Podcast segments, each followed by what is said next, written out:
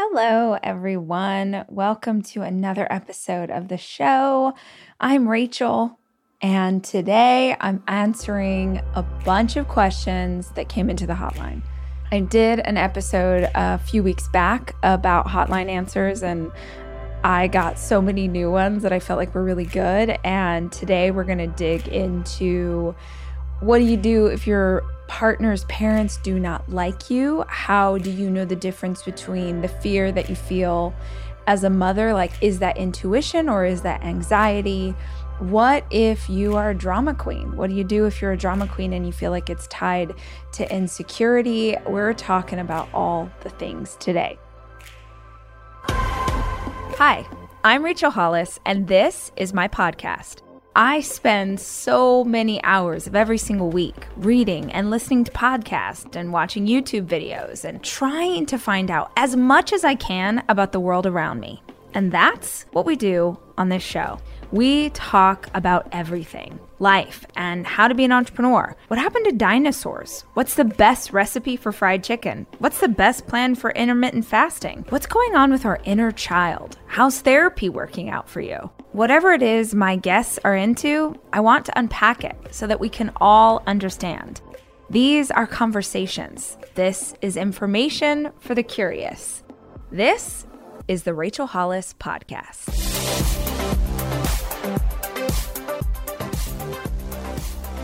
I am gearing up for a pretty big thing in my life. I'm leaving tomorrow to fly to Vancouver, and then I'm going to drive from Vancouver to Whistler, which, if you are not familiar, is a pretty famous uh, mountain to ski on in Western Canada and I will be taking on the Everest Challenge for the second time in my life. Back in 2019, I tried this crazy challenge where essentially you climb a mountain, but you climb like a small mountain over and over and over. And if you climb it enough times in 36 hours, you have climbed the equivalent of Everest. So back in 2019, I did this in Utah and I climbed at a place called Snowbasin. So we had to climb that mountain 13 times. You you hike up it and then you take the gondola down. You hike up it, you take the gondola down and it a hundred percent it's like childbirth like when i went through it the last time i was like i will never do this again and yet here i am three years later attempting it again I wanted to try it because one, it's a new mountain. So Whistler is a higher elevation from the base and also a higher elevation to climb. So this time it's only eight times to the top. But you have to complete those eight ascents in 36 hours. So essentially, you just kind of hike nonstop. And I wanted to try it because it's different environment. So when I did it before, it was hot, and this time it's cold. They had this event last weekend at the same space and it snowed, it rained, it hailed, people were hiking through mud. Like it just seems like a really insane physical challenge. I just told someone this morning one of my favorite things in life is doing a physical challenge where I think I might die, but then I don't. I'm excited. I leave tomorrow. I got my stuff packed. I got my hiking poles. I haven't done something like this in a while. I'm feeling excited. I feel a bit nervous. Taking on a physical challenge like this right before going on tour is pretty it's pretty ballsy, I'm not going to lie, but I think it's going to be great. I don't know about you guys. I don't know if you've ever done some kind of physical challenge for yourself, whether that's a bike ride, a 5K, a 10K, half marathon, maybe you've done a Tough Mudder or Spartan race. For me, I learn the most about myself in those really intense, hard moments where it's literally just you, your body, and God. That's that's it. Nobody else can help you finish a marathon. Nobody else can help you complete your portion of the team relay for Ironman. Like whatever it is you challenge yourself to do, it's you. And I think that's really powerful. I think, especially for women, especially for mamas who sometimes get into our heads that we only really exist as this creature who helps keep other creatures going. I feel like it's really important to reconnect with who you are and how strong you are. So, yeah, I leave for that tomorrow and I'm really excited. But I thought it would be fun to tackle some of these questions I got from y'all before we jump in to climbing a snowy mountain in Canada. Also, just Canada, because I know you're listening. I know I got some Canadians up in this mix. Can I just tell you that the weather in Vancouver and Whistler has been in the 70s all week? And then this weekend, when I'm going to climb your mountain, it's in the high is 50. So I just want to thank you for that. I know you can't control it, but it feels a little rude. You're supposed to be the nicest country, and your weather feels a bit rude. We'll see how it goes. Uh, let's jump into questions. We'll start right here at the top with this one. Hello, Rachel. My name is Amanda, and I have a question about basically what to do while you are waiting for the universe's timing to unfold itself. I am 39, I'm almost 40, and I feel like just kind of professionally, I'm a little bit behind in terms of like relationships. I am in a wonderful relationship now, and my boyfriend and I have, you know, we're living together. We've been together for a year, but you know, I have a biological clock and I don't want to, but I also don't want to say like, okay, babe, we, all right, we met, we love each other, we live together. Time to put a ring on my finger. Time to start popping out babies. Like I don't want to make big life choices based on a biological clock. I get into those in between times where the anxiety kicks in and I just get really, really impatient. I want to have a great career. Like I'm actually going back to school. Um, I'm getting my MBA. You know, I'm 39. I, yeah, maybe it's different for women. And I just feel like in such a short amount of time, I have to figure out you know, I have to get the MBA, I've got to get the great career, I've got to get married, and I've got to have kids. And I feel like I have such a small window of time to do that in. And I, and again, like I always go back to the, you know, I'm living in the gain and I always go back to, you know, universe's timing is perfect. Universe has had your back literally for the past 39 years. And so just be patient. But in those times when the impatience and the anxiety kicks in, it, you know what what do i do? How can i kind of put that at bay and go back to the belief and the acceptance of just being patient that the universe is working everything out? So if you have any tips or tricks or words of wisdom for something like that that would be um, very very appreciated. And i thank you for your time and i hope you have a good day. Thanks. Amanda, Amanda, I love this question, which is why I included it because the first thing I want you to hear is that you are not alone. There are millions of women who feel like you feel. There are millions of women who are struggling with feeling like they're not where they should be. And I really want to start with this question because Amanda said again and again, she feels like she's behind. So, my question for you, Amanda, is behind who? Behind what? Behind a social archetype made up by somebody else. Y'all, life is long. Back in the spring, I flew to LA because it was one of my best friends, Rosie. It was her birthday. And I was sitting there in our friend group, and we're all there with our partners, and we're having a great dinner. And we always take a moment to go around and sort of say something about the birthday person, the birthday girl, the birthday boy, whoever we're celebrating, we always traditionally will make toasts. And one of the things that I talked about that night was a reminder to Rosie, but also a reminder to each and every one of us at the table that life is long. We get in our head that we have to be somewhere else, that we should be further along, that we need to have kids, that we need to have the career. And what I've learned is there's no rush really, like it says in the Bible or the Byrds song, to everything there is a season. And now I and now I have to check that it's a Byrds song and not a Beatles song. Wow. It's not Beatles. Wait. Oh, it is the Byrds. To everything there is a season. I know it's originally a scripture, but that song is so real.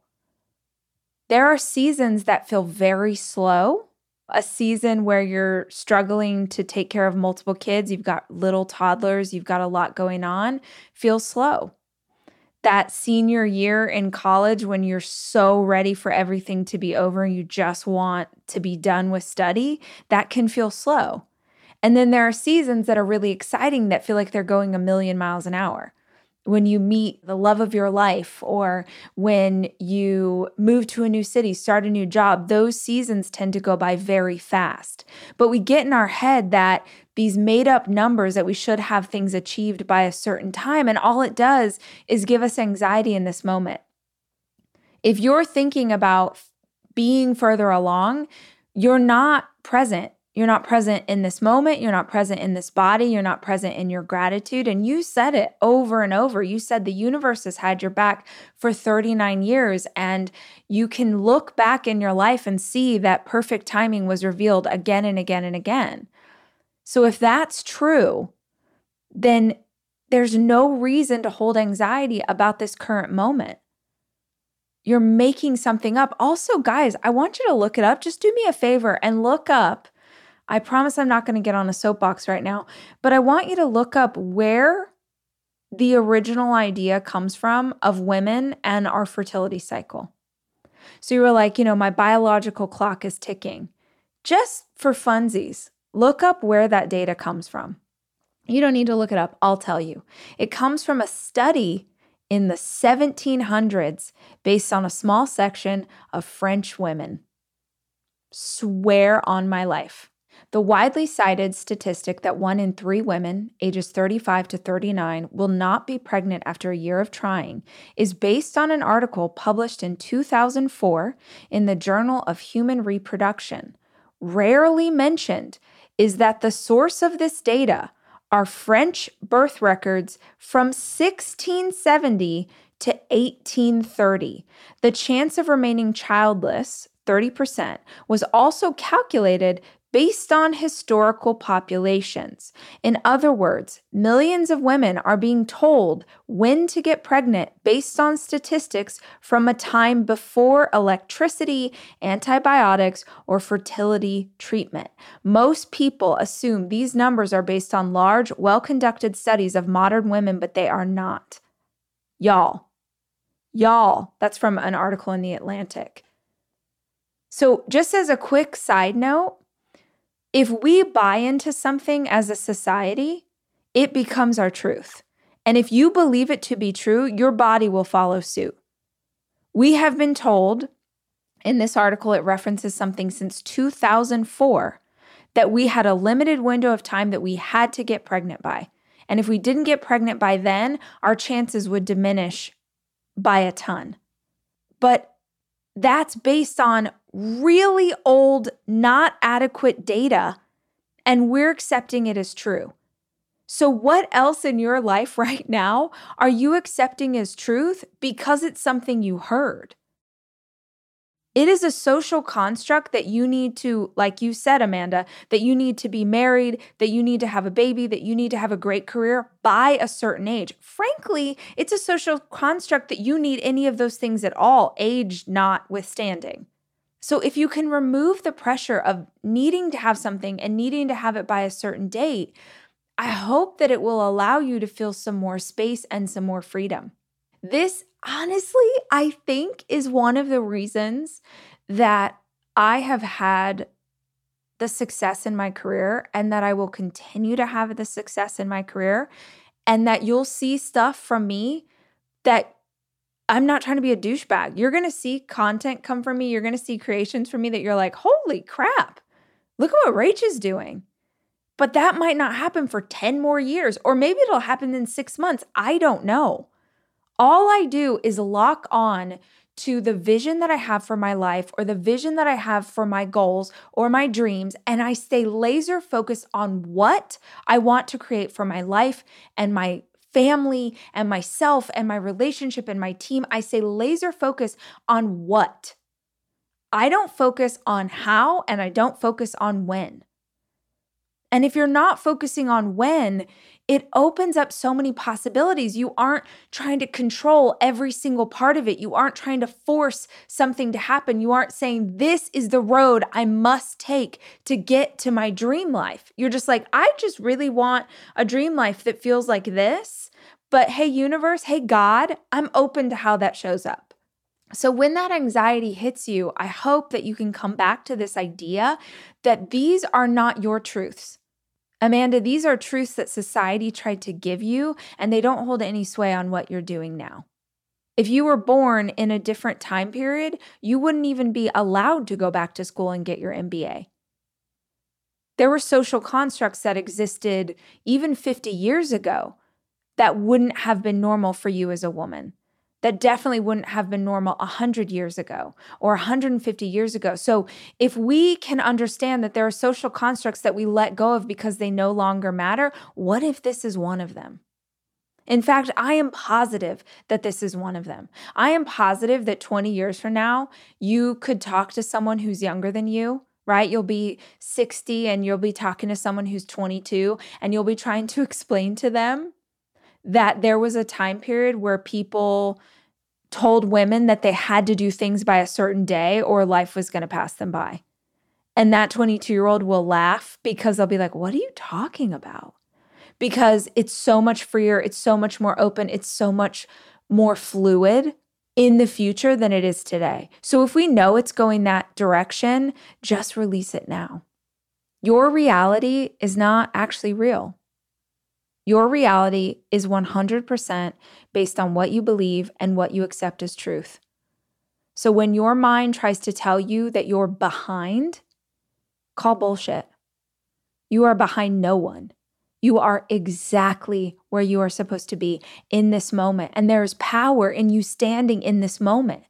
There is power in you devoting time to going back to school, to getting your education, to bettering yourself. If you try and do that and force a marriage and make sure that you have your biological clock and the baby and the if you try and do all those things at once none of them is going to go well and there will be no joy in the process. You have chosen in this season to devote time to this new relationship. Y'all are living together. That is so special. That is so fun. Don't force it. Don't make it go faster.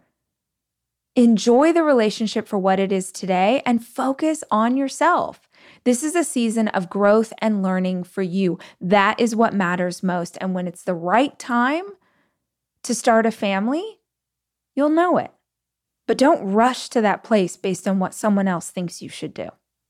All right, that was Amanda. Now let's see this one, what this one says. Hey, Rachel, this is Allie. I just finished listening to your podcast with Gay Hendricks on the Big Leap. And first of all, thank you. I read that book a really long time ago, and it was a great reminder I need to pick it up again. But it occurred to me as you were talking and having a conversation, and you were talking about anxiety and how your anxiety didn't show its face until you had children. I've, you know, had anxiety pretty much my whole life, but it definitely amplified when I had my first child. And so I was wondering, how do you decipher between fear, like unrealistic fear, self sabotage fear, versus your instinct as a mom, as a woman. Not necessarily fears around raising children, but you know, we're always taught as women to listen to our gut instinct and you know, our intuition. But when fear is playing a role and self sabotage is playing a role, how do you differentiate between what's true fear and what we should actually be listening to versus unrealistic fear. Does that make sense? I hope so. Thank you so much for your time and for all you do. I hope you have an awesome day. Allie, thank you so much for this question. Uh, the episode that Allie's talking about, if you guys want to listen in, is a conversation I had with Gay Hendricks, who is just a wealth of information and wisdom. That's episode 319, and it's all about overcoming self sabotage by understanding why we self sabotage in the first place. But for Allie's question, it's one I've gotten a lot. Women are feeling very disconnected from self. We're feeling very disconnected from our intuition and that woman's instinct, or in this case, that mother's instinct. And how do I know the difference between what's my head and what's my gut? And one of the best pieces of advice I have heard on this subject is when it's your intuition, number one, it's your first thought. It's not something that we debate or that we get a bunch of ideas swirling in our mind. That is anxiety. But when you focus on a particular person, a situation, when you ask a question, you get quiet, you ask a question of yourself, and you really focus in on your heart and your, your spirit, that still small voice inside of you. When you ask a question, it's the first thing that comes to your mind. And when it is true, when it's intuition, you will feel your body relax. When it's something you're not sure of, when it's fear based, when it's anxiety, you'll feel your body tense up, right? Your shoulders come up closer to your ears, you feel your muscles tense. When it's true, even if it's a hard truth, you feel something in you settle. When it comes to anxieties that we feel about our children or ourselves as parents or any of that, I don't know what a spiritual advisor would say, but as your friend, I would tell you that I I don't know, my instinct with the kids feels different than sort of just ideas or worries. They feel different in my body. So that's why I really want to encourage you to pay attention to how things feel for you. This is true for all of us, even those of you who are not parents. Pay attention to how different thoughts and different sensations make you feel. The way I guess I would describe it, Allie, is that anxiety and worries kind of are in the upper part of my body, like they register sort of in my chest and my head, and intuition hits me in the gut. And intuition is often just like, oh, yeah, that's a really good idea for this child, or mm, that's a really important thing that I need to listen to for that one. Or there's something about this situation that doesn't make me feel good. And when it comes to our kids' safety, I think just always leaning on the side of what is going to keep them most safe. So, for example, my second son, my 14 year old, is an incredible athlete, it's the biggest part of his life. He loves sports, he loves to be on a team. And he has asked me since he was old enough to understand if he could play tackle football. And every single year that he would ask if he could play tackle football, y'all have to remember we live in Austin where football is a freaking religion. Every single year, I it just felt wrong in my gut. Our heads are so important and I was so nervous about him getting a concussion and I know the effects of that and I just didn't feel safe. And for the longest time, you know, we tried flag football, but of course that didn't feel as cool because all his friends are playing tackle and I said no every year and I was so unpopular because it was always that thing like mom won't let me play, dad's fine with it, but mom won't let me play. And every year I just maintained. But I did promise him that I would always recheck with my gut. That was my promise to Sawyer. And he would roll his eyes, but I was like, You have my word that I will check in on this every season to see if it still feels like something that's not okay. And this was the first year that I still felt scared. And the, that was very much in the upper part of my body, that was in my head.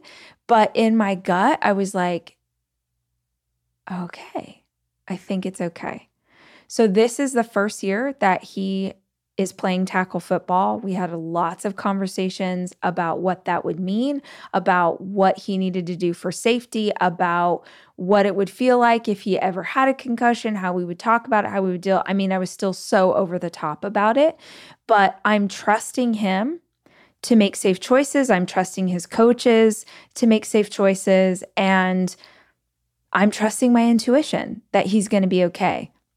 My sneaking suspicion, guys, also is that now that he's getting to play, he'll just get over it. That's kind of what I'm thinking is that he'll be like, oh, okay, I did it. Like, I sort of think the draw for him was just that he wasn't allowed to and that he played every other sport except football. So we'll see. But it was me keeping my word to him and me keeping that integrity with myself that I would check in. And I trust that he's protected and that he'll be okay. And yeah, that's the best I can do. That's the best any of us can do. Anxiety tends to be upper body for me. Intuition tends to be in my gut. Maybe that will feel different for you, but pay attention to how your body feels and feel empowered to lean into that. You don't even have to explain to people why. These are your kids. You're raising these babies. You get to decide. I didn't let any of my kids have slumber parties or sleepovers anywhere for the longest time until they were old enough. I still haven't let my younger kids, but for the older kids, until they were old enough to have had many conversations with me to be able to vocally say what they wanted, where they felt safe, where they didn't feel safe, until I could trust that they had some ownership of themselves in that situation. I didn't want them in other people's houses, and that includes family members. And I remember, oh my gosh, this was a huge argument with my ex because he was just like, this is crazy. Like, these are, fa-. and I was like, I get it. I just, it's my thing until they're old enough. I just, sorry. I'm not even talking about extreme situations where something really traumatic happens. I also don't want my kids in houses where they're hearing things that don't align with our family values. They're seeing things that don't align with our family values. I don't want that. And these are my babies, and I only get 18 years with them living under my roof where I get to control choices. Those also happen to be the most vulnerable years for them. So I'm going to stick with my tuition, even if other people don't get it. All right, let's see. Next question. Man, this one's a hard one. This is a really hard one because I just feel for you. This feels super unfair it feels so disappointing. And unfortunately, I think it's more common than you would believe. I think it's really common for our partner's family to not accept us, to maybe not like us, to maybe be disrespectful or not have anything to do. There's sort of all different things along the spectrum. This happens a lot because maybe we have a different religion than the person that we're dating, we have a different cultural background, or because the parents had an ideology about the exact perfect person for their child and you're not living up to that expectation. And there's so many things that go into this, but what I want you to understand is that none of this has anything to do with you. It is extremely difficult to not take this personally, but it really has nothing to do with you. So, what I actually wonder is is this guy that you're dating, like, how does he act about it? How is he? Because that is the only thing that matters. He can't help the family that he was born into, and he can't help how they react, right? Because they're grown adults or whatever. But my question is is he supporting the way that they're acting? Is he demanding that they treat you better? Is like, what's the deal there? And I don't know the context of your situation. So let me just tell you having been in a relationship where there was a lot of disapproval from my partner's family and feeling like Sometimes that was challenged, but most of the time that was sort of like in that particular family, we don't talk about how we're feeling. We don't ruffle feathers. We don't, it's kind of like don't ask, don't tell. Let's pretend that everything's okay. And we don't actually say when things are inappropriate or we don't challenge sort of the head of the family. And I get that. There's so much past and emotions and feelings that go into our relationship with our parents. So that's a huge undertaking for someone to stand up to them, to deny, to kind of step out of the spotlight of your parents' glow because you're doing something that they disapprove of. It's a lot. But it's worth asking how he's acting. Because what I can tell you for sure is that how he's acting now is how he will act forever. I know I'm supposed to say that like people actively change and they do. N- no, not in my experience in this situation. Unless you're like, no, he is actively going to therapy. He's unpacking that generational cycle. He's doing all of these things. He's learning to stand up. Okay, awesome. Then you probably don't even need to be having this conversation with me. But my instinct is if you're feeling stuck and it's feeling hard, it has as much to do with the way he's behaving as the way they're behaving. Like, I can't even imagine. Why do you know that they would rather he's with the ex girlfriend? That's what's tripping me out. Because my thing is, in the past, when I would hear about disapproval from the family, I was hearing about it from one person. And that would come at me from a place of like concern. But in retrospect, it feels like it wasn't concern. It feels like it was trying to control a little bit. Like, well, this is, and this is like passive aggressive 101, right? Well, it's not the way I'm feeling, but they're feeling like you're not spending enough time with the kids if you're working full time right? They feel like if you're building this company, they feel like if you're going on a book tour, it's not me, it's them. But I just want you to know that this is how they feel, and also that I'm the one who has to put up with the way that they're feeling. At the time, I was sort of not even sort of, I was uh, completely crushed by that because I was a people pleaser and I wanted everybody to love me and I wanted everybody to approve of me. And so I just thought, I'll work harder. Or these things that they don't like about me, I'll hide them. They'll never know that I work this hard. I'll get up at four o'clock in the morning. I'll get up at five o'clock in the morning. I'll do these things and nobody will know. But my true self, like she kept peeking out. And when she would peek out, it was like, a puppy, like hitting a puppy on the nose with a rolled up newspaper. Like I'd think that everything was okay. And then I'd be knocked sideways by someone telling me that they didn't like how I was showing up. Right. And so I guess I would just say to be careful because if you are dealing with the family directly and the family is directly telling you that they disapprove, that's jacked. That is not appropriate. You need a boundary there. There is no reason why you should have to interact with people who are being disrespectful to you. Guys, this is true not just of your partner's family, this is true of your own family. You are not required to go into situations where people are disrespecting you. Period. Put a boundary up. It is not your job to be someone else's doormat. I don't care who they are. I don't care what it is. I don't care if it's freaking Christmas Day. And man, we always go over to grandma's house on Christmas Day. But it turns out that grandma's a racist piece of and you don't want to hear the things that she's saying. And you don't want your kids to hear the things that she's saying because that's not your value. You don't go to grandma's house. I just feel like we are trained to be good girls. We're trained to be good boys. We're trained to make sure that everybody likes us. And it turns out that sometimes for other people to like us, and I'm using air quotes, we have to make ourselves as small as possible. We have to let ourselves be abused. And it's not okay. And you shouldn't want to be with someone who thinks that that's okay. I, I literally, I don't know why you would be hearing about some girl that he dated a long time ago. That's totally inappropriate. Like it's being used against you.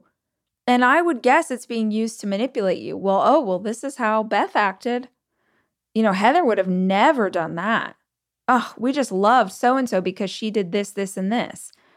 It's grooming you and telling you how you're supposed to behave. And guess what? You're never going to measure up because you're being compared to a ghost. You're being compared to a figment of their imagination. If they love that girl so much, why don't they go date her? No, this situation is jacked up. The only thing that matters is how he is responding. And if he's not standing up for you now, I have a really hard time believing that he's going to stand up for you in the future because mommy and daddy issues run deep. And if he's still got them, he either needs to actively be working on them or you need to seriously question what it would look like to build a life with this man. Because, by the way, if and I guarantee that everybody who has in-laws who are like this is like nodding with me right now. If you think that it'll get better when you get married, if you think it'll get better when you have a kid, no. It will never get better. It will never change because this is a broken piece of their family structure. unless the family structure heals, this thing will never get better. So if you can look at it and say, you know, well, his mom's in therapy, his dad's in they're all working on their stuff, and I do feel like we're making progress, there's some hope there. But my guess is that if you're calling into hotline, it's because you know in your heart of hearts that something's not right here. Yeah, I, I went through a really, I have a very specific moment in my history where my gut, everything in me, it was right before I got married, something happened that was so insane that I remember sitting in my car holding the steering wheel and I was like, oh, I don't know if I can marry into this. And I don't regret any choice because I would not have my children. I wouldn't have had this life. I wouldn't I wouldn't be who I am. It all happened as it was supposed to. But I will tell you that my spirit knew for a fact that this piece was bad and it would not get better. And it wasn't for lack of trying, man. I thought if I could tap dance enough, if I could look the right way, if I could wear the right clothes, if I could act the right way, if I could do any of it, that then, but it just, some people just have an idea and you're not it. And that means this is not the right crew for you. Obviously, I'm just a stranger over here on the internet. So you do not have to take my advice. But if you were my friend, that's what I would tell you is true. All right, we've got one more, guys. We're just running through all the things. Hey, Rachel. I was just calling because I listened to your podcast about if you're insecure, and I really resonated with the one that talked about being dramatic, and I was wondering if maybe you could elaborate on that more. I was just super intrigued and thought it'd be interesting if you could map that out a little bit more. Thanks. Bye. All right. So the episode that Stacy is referencing is episode 320 and it was called Six Signs You Might Be Insecure. Six Signs You Might Be Insecure. And the part of that episode that she's talking about is when I spoke on drama queens actually being insecure that those people in your life who create chaos and drama are truly at their core deeply insecure. And the whole episode was six signs that you might be insecure, but it was things that maybe haven't occurred to you before. And one of them was you're a drama queen. So she's curious about elaborating on that to a greater extent. And yeah, there's a couple things that I can speak to here, Stacy, about why a drama queen or why someone who creates chaos or why someone who loves drama, loves other people's drama, loves gossip, loves talking, loves stirring things up, at their core is insecure. So the first thing that I think of here is that being a drama queen in however that manifests for you is a way to get attention. Being a drama queen is a way to get attention, even if you're talking about other people's drama. You are calling attention on yourself, right? We all know at least one person who sits down, they're like, oh my gosh, I have the tea. Let me tell you about so and so who did such and such. People gossip about strangers. Like I, I, I had a family member do this recently, call to tell me about someone in their office about drama that had happened with someone in their office. And I'm like, I do not know this person you are talking about. And I hate drama. I do not want drama in my life. And if I, I didn't say this to her, but I'm like, if I sit here and absorb this story, number one, I'd feel icky. Like I, whatever's going on with this woman, I don't know what it is. And so there could be a whole host, and probably is a whole host of pain and hardship and things buried there that I don't understand. So if I take part in listening to this gossip session, I feel like I'm. I'm, I'm getting entertained by someone else's pain. And that is not the vibration that I want to be at. Because I also believe that whatever we put out, we get back. So I feel like if I'm sitting here listening to someone's gossip, that there's a chance that other people are going to try and do the same to me. right? Like, I want to make sure that I'm living my life in a way that even if nobody's looking at me, that my life has integrity, that I know in my heart that I'm living well. And so I'm not going to absorb someone else's drama. Also, I don't want drama in my life. So why would I signal to the universe that I'm interested in it by taking part in it? But we all know those people who love to gossip and love to talk about drama, especially when it's not their own. And you and I both know they are getting attention. They're holding court in that moment. They've got a whole story to tell. They've got one liners. They've got inflection. They're like an actor giving a monologue. By the way, when this family member called me, I was like, I guarantee that she has called everyone else in our family. I'm like the bottom of the barrel. Because nobody calls me to talk about drama. I barely talk to this person. So for her to call me, I'm like, oh, you felt like this story was so good. You had to make sure that every single person you knew heard about it because it's getting you attention. And people who are insecure want attention. When you are insecure, but feel like you should have other people's notice, that's when you'll create attention at any cost. That's when it's worth it to you to drum up some kind of energy so that eyes are looking at you, even if the energy is negative. It's why people will create chaos around them. They'll start a fight with their partner. They'll do something because at least then there's something going on and they're the center of it. So if you find yourself doing this, ask like what am I really craving in this moment? Am I craving connection with this person? Am I craving some excitement? Are there healthier ways that I could reach for this? Of course there are. They might not be as readily available, but if you start to teach yourself to grasp for a healthier way to get the same result, you're going to feel so much better. Remember that attention is how we learn that we are loved as little kids. And people learn to get attention in different ways. You know, if you're like me, you learn to achieve. If I could get an A on the test, if I could score a goal in the soccer game, that got me attention and then I felt loved. It's why I'm an Enneagram 3. It's why I work so hard. It's why I have to fight against hustle culture in my mind that tells me to keep going and going and going. That's how I got attention. I know someone else who got attention by always having problems, always being sick, always having something wrong they have a sort of abrasive personality type. And so the counter to that abrasiveness was, oh, I want attention and love and hugs and cuddles, but I don't know how to get those in a healthy way. So I'll just always have problems that other people need to solve. Because if I'm sick, then I can get this thing that I need. Attention is how we learned to get love. But there are better ways for you to get attention.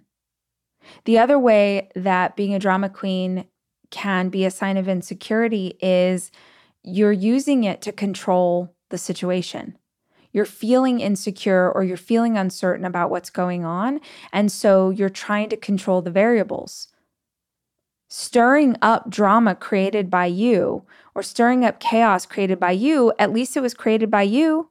You're in control and you're in control of others, right? If you start a fight with your partner, now suddenly you're in control of his universe because you've wrapped him into a fight with you.